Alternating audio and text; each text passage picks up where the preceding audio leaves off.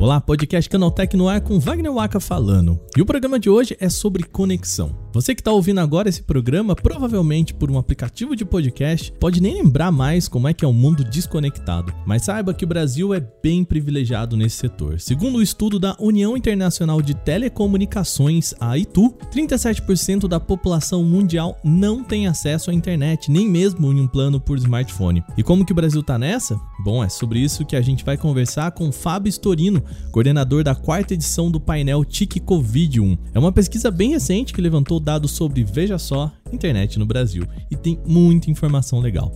No segundo bloco, o assunto é segurança nas corridas. O acidente envolvendo o ex-BBB Rodrigo Mussi levantou um alerta no aplicativo de corridas 99. O programa agora permite que o motorista possa cancelar uma viagem se o passageiro não quiser colocar o cinto de segurança. Será que é suficiente? Bom, no último bloco a gente segue com o assunto das sindicalizações das grandes empresas de tecnologia. Agora é vez de falar da Activision, empresa de games que está há tempos no noticiário de forma negativa. Funcionários de um estúdio terceirizado da companhia se sindicalizaram e já estão sentindo as primeiras mudanças na empresa. Isso e mais no podcast Canaltech de hoje, programa que atualiza você sobre o que é mais importante no mundo da tecnologia para seguir o seu dia.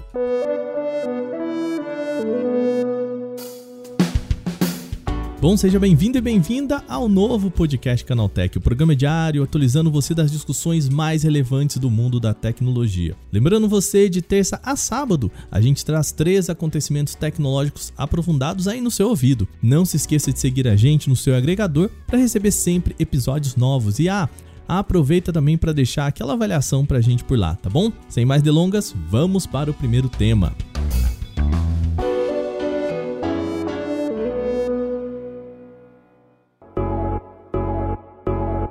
Para quem é conectado, ficar sem internet parece quase impensável, mas ainda tem muitas pessoas em todo o mundo que não têm uma conexão.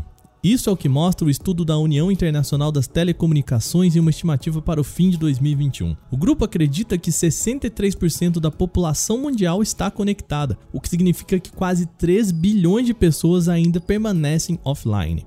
O ponto mais preocupante é que escancara uma desigualdade mundial. 93% das pessoas desconectadas estão em países em desenvolvimento. Se pegarmos só os 46 países menos desenvolvidos do mundo, mais de 3 quartos da população nunca se conectou. Pesado, né? Mas por que em pleno 2022 a gente ainda tem tanta dificuldade em levar a internet para todas as regiões? É isso que a gente conversa agora com Fábio Storino, ele que coordenou a quarta edição da pesquisa painel TIC Covid-1 e que busca entender os impactos da pandemia no acesso à qualidade de internet no Brasil. Fábio, no geral, o que dificulta mais o acesso das pessoas à internet? Eu acho que no, no Brasil nós temos uma situação, comparando internacionalmente, uh, entre a faixa de países em desenvolvimento, o Brasil tem um, uma taxa de, de, acesso tanto nos domicílios, né, domicílios com acesso à internet, quanto de usuários de internet, acima dessa faixa de, de países em desenvolvimento ainda atrás dos, dos países desenvolvidos, mas vamos dizer, para o nosso nível de renda, até que nós temos uma, uma conectividade é, acima do que é a, a, a média dessa, dessa faixa de renda. Aqui eu faço uma pausa na fala do Fábio para pontuar isso, tá? De fato, o Brasil é um país de conectados. De acordo com aquela pesquisa da União Internacional de Telecomunicações que eu citei ali no começo, a média de internet entre as nações em desenvolvimento, que é onde o Brasil está inserido, né? É de 57%, ou seja, um país como o nosso tende a ter um pouco mais da metade da população conectada.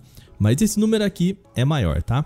Então, de acordo com a última pesquisa TIC Domicílios que eu coordeno, nós lançamos o ano passado os dados da TIC Domicílios 2020. Se tratava do primeiro ano da pandemia e já captou um aumento uh, significativo tanto de usuários como de conexões domiciliares no Brasil, né? Uh, é, chegou a 83% a proporção de domicílios com internet, é, que antes era 71% na TIC Domicílios de 2019, então foi um, um aumento substancial. Proporção de usuários de internet também cresceu, também passou dos 80% no Brasil, que era baixo, era 74% na TIC Domicílios 2019. Pois é, então, só para facilitar o entendimento, a gente tem 83% da população com acesso à internet aqui no Brasil, bem acima da média de 57 que eu tinha citado lá atrás. Bons números, mas será que isso é suficiente? O que Fábio aponta é que o problema também está na qualidade de conexão. Com a Covid, o número de pessoas conectadas aumentou, principalmente pela demanda de resolver problemas via internet, mas a grande maioria ainda depende dos smartphones para isso. Só que essa internet, e aí está o, outro ponto do problema, não é igual para todos. Né? Então, uhum. a Covid também revelou, e a nossa pesquisa mostra isso com os dados, que essa internet não é igual para todos os brasileiros.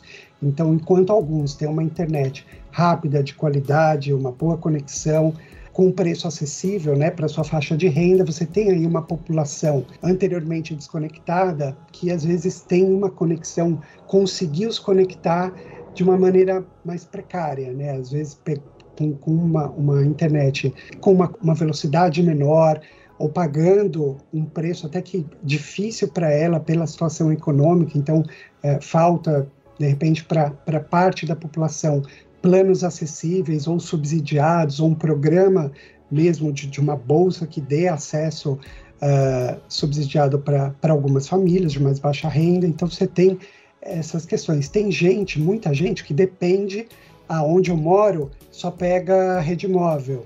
Uhum. É, e aí ela depende de um chip de internet que tem um plano que tem uma quantidade de dados. Então, muitas. É, a gente fez, por exemplo, levantamos indicadores sobre é, o uso é, de, de, de computador celular para estudar. Muitas crianças, depois de, de alguns dias na rede móvel, acabava os dados acabava a possibilidade de, de assistir às aulas remotas. Né? Então, uh, até você teve uh, alguns governos que cederam um, um programa de distribuição de chips, né, com, que, que dava mais dados para elas usarem, mas ainda temos essa questão né, da diferença de quem acessa pela rede móvel, que tem, tem uma, ou você tem uma internet ilimitada, é, em termos de, de, quantidade de tráfego, mas só para aqueles serviços que estão dentro do pacote. Então, é uma experiência limitada do que tudo que a internet oferece, ou é, ela tem uma capacidade, eu só consigo usar a internet até tal dia do mês, depois acabam né. os meus dados e eu vou precisar pegar a internet do vizinho ou pegar a internet nesses pontos de acesso público. Então, não é a mesma internet para todos os brasileiros. É, e até pela pesquisa, aqui a gente vê que, independente de classe A, B, C ou D e E, como vocês apontam aqui no, no trabalho, todo mundo se conecta pelo celular, mas quando a gente vai para computador, que teoricamente essa, seria essa conexão com melhor qualidade, melhor velocidade, principalmente para estudo, lá na classe D e E, embora tenha um aumento, né, da, comparado com as edições que vocês apresentam, né?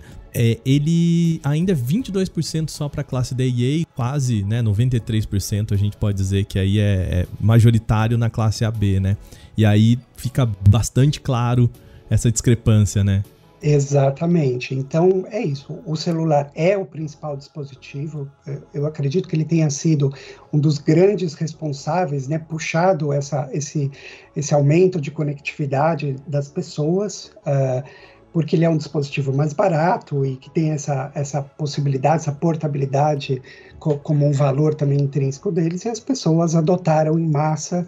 Né? Então, 99% dos usuários de internet acessam a internet pelo celular. É um problema não só quantitativo, mas também qualitativo, né? Com certeza. Fábio, muito obrigado pela sua participação, as informações. E para o pessoal que está ouvindo a gente agora, vamos deixar o link aqui no post para pesquisa completa com os dados que é, a gente teve aqui da pesquisa. Painel TIC Covid-19. Painel TIC Covid-19. Perfeito. Então, mais uma vez, Fábio, obrigado pela sua participação aqui no podcast, tá? Muito obrigado por me receber. Um abraço.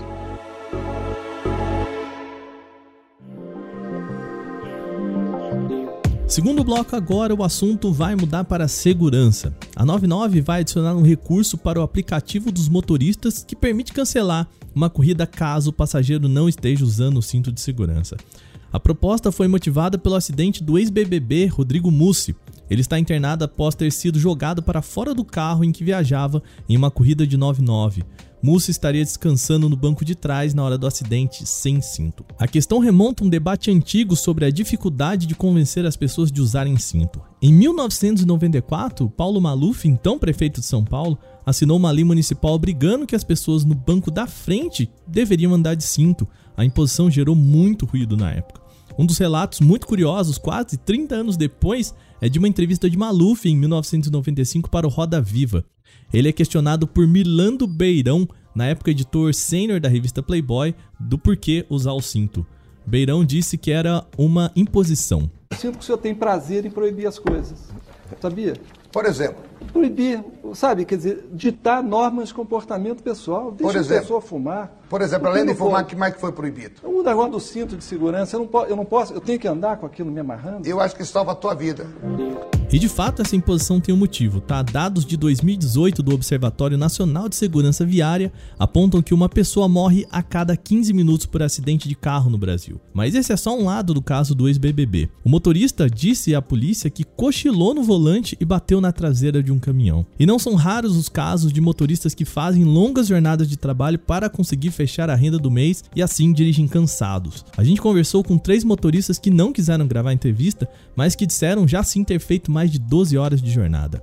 Os aplicativos têm recurso para proibir isso, mas motoristas podem intercalar entre eles. Ou seja, para interar mais de 12 horas, fazem uma parte em uma plataforma e o restante em outra, burlando então esse limite imposto pelo aplicativo. O motorista do caso do ex-BBB não disse quanto tempo estava de jornada, tá? Essa não é uma, nenhuma acusação aqui nossa. A questão é que quem ganha renda com aplicativos viu a sua receita cair, em grande parte pelo aumento do preço dos combustíveis. Os motoristas entrevistados pelo Canaltech disseram que a renda chegou a cair mais de 30%, em alguns momentos até 50%. Sobre o recurso de cancelar a corrida, eles disseram disseram que ainda não sabem se cancelariam por conta da falta de cinto, mas pelo menos eles dizem, né? Vou tentar lembrar mais vezes de avisar para colocar o cinto, um deles relatou pra gente. Fica aqui o apelo do Canaltech, tá? Cinto de segurança salva vidas. Mesmo no banco de trás, onde não é obrigatório usar o acessório, não custa nada você colocar, tá bom?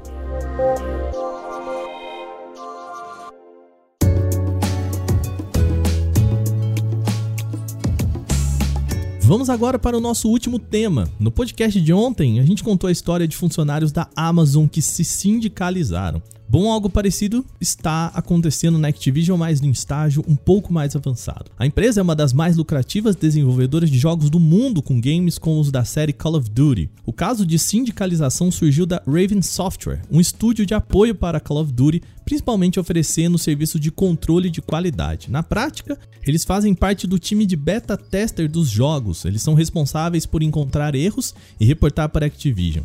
Como uma empresa terceirizada, os funcionários de lá estão sob também um regime de contratação terceirizada. Seria algo parecido com o nosso PJ por aqui, tá? Um grupo de lá se movimentou para a criação de um sindicato do setor. E lembrando, nos Estados Unidos, diferente daqui, é possível sindicalizar apenas parte de funcionários de uma empresa e não toda uma categoria de trabalhadores, tá? Embora os funcionários da Raven tenham votado pela sindicalização, em dezembro do ano passado, a Activision não reconheceu o movimento como legítimo. Com isso, o caso foi levado em fevereiro desse ano ao Conselho de Relações Trabalhistas dos Estados Unidos, o National Labor Relations Board, ele que está analisando para decidir se o movimento é ou não legítimo, ainda não soltou resultado. Aí vem o movimento da Activision. A empresa anunciou ontem que vai contratar todos os mil funcionários terceirizados que atuam como beta testers, passando a fazer parte então oficialmente da empresa. Ou seja, seria como aqui no Brasil, em uma comparação bem básica, tá bom? Passar de uma contratação de frila para carteira assinada. Tais funcionários também devem receber um aumento de 20 dólares por hora trabalhada. Vitória então do sindicato, né? Não. Ao site Bloomberg, a Activision informou que os trabalhadores da Raven que se incluiriam nesse sistema de beta tester não vão ser incluídos nesse grupo, abre aspas, por conta das obrigações legais exigidas pelo National Labor Relations Board Act. A legislação não permite que a empresa ofereça benefícios do gênero para forçar empregados a não se sindicalizarem. O comunicado da Activision aponta que, abre aspas, a decisão de funcionários da Raven de se sindicalizarem não tem nada a ver com os aumentos de salários de outros trabalhadores de controle de qualidade da Activision, fecha aspas. Entretanto, nesse caso, fazer parte do movimento foi perder benefícios para os participantes dele. A Bloomberg chegou a tentar contato com o Communications Works of America, entidade que representa o movimento da Raven, mas até o fechamento desse podcast não recebeu uma resposta.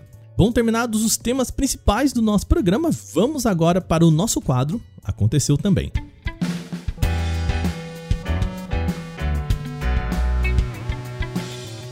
Esse é o quadro em que a gente solta algumas notícias que podem ser interessantes, mas não geram um debate maior. A Xiaomi acabou de expandir a sua linha de celulares intermediários no Brasil com o lançamento de quatro modelos da série Redmi Note 11. O modelo padrão chega com tela de 6,43 polegadas, resolução Full HD e taxa de 90 Hz, além do processador Snapdragon 680 mais sem suporte à rede 5G. O Note 10S mantém boa parte desse design, mas conta com o chipset Helio G96 da MediaTek e um conjunto de câmeras mais aprimorado, tá? Ele tem sensor de 108 megapixels para fotos. Já a versão Pro tem tela de 6,67 polegadas com tecnologia AMOLED e atualização de tela em 120 Hz.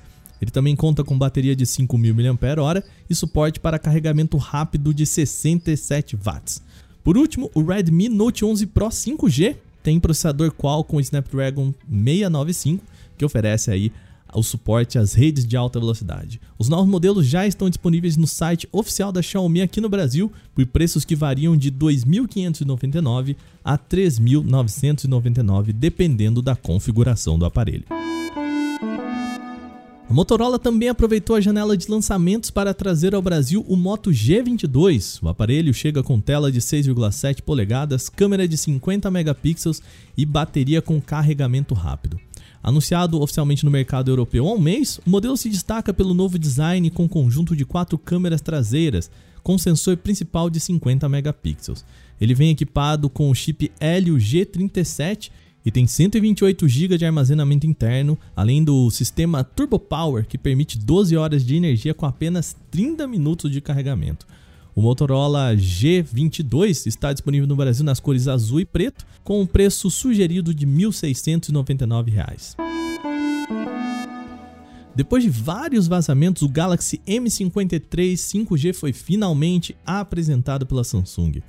Com um visual diferente das gerações passadas e alguns downgrades, tá? O modelo tem em destaque a câmera de alta resolução e a promessa de boa autonomia de bateria.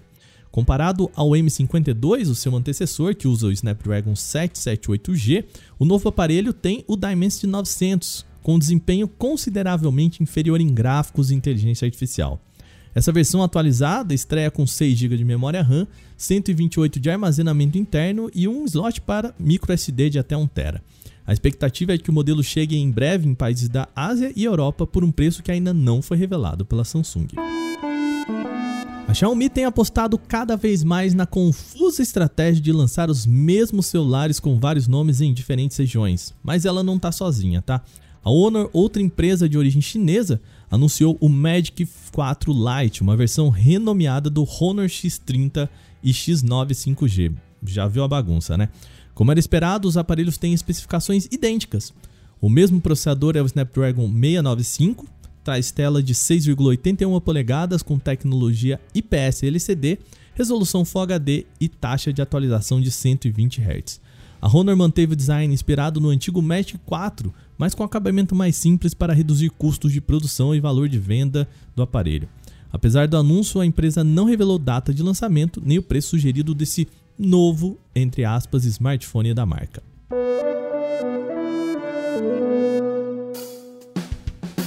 Bom, e assim a gente vai encerrando o podcast Canaltech de hoje. Lembre-se de seguir a gente e deixar uma avaliação no seu agregador de podcast, claro, se você usa um, tá bom?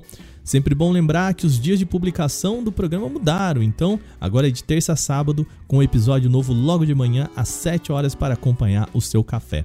Lembrando também que você pode falar com a gente pelo e-mail podcast@canaltech.com.br. Esse episódio foi roteirizado, apresentado e editado por mim, Wagner Waka, com a coordenação de Patrícia Gnipper. O programa também contou com reportagens de Victor Carvalho, Lupa Charlot e Felipe Ribeiro. A revisão de áudio é da Mari Capetinga e a trilha sonora é uma criação de Guilherme Zomer. Agora o nosso programa vai ficando por aqui. Um bom dia para você. Amanhã tem uma nova atualização aqui no podcast Canaltech. Até lá.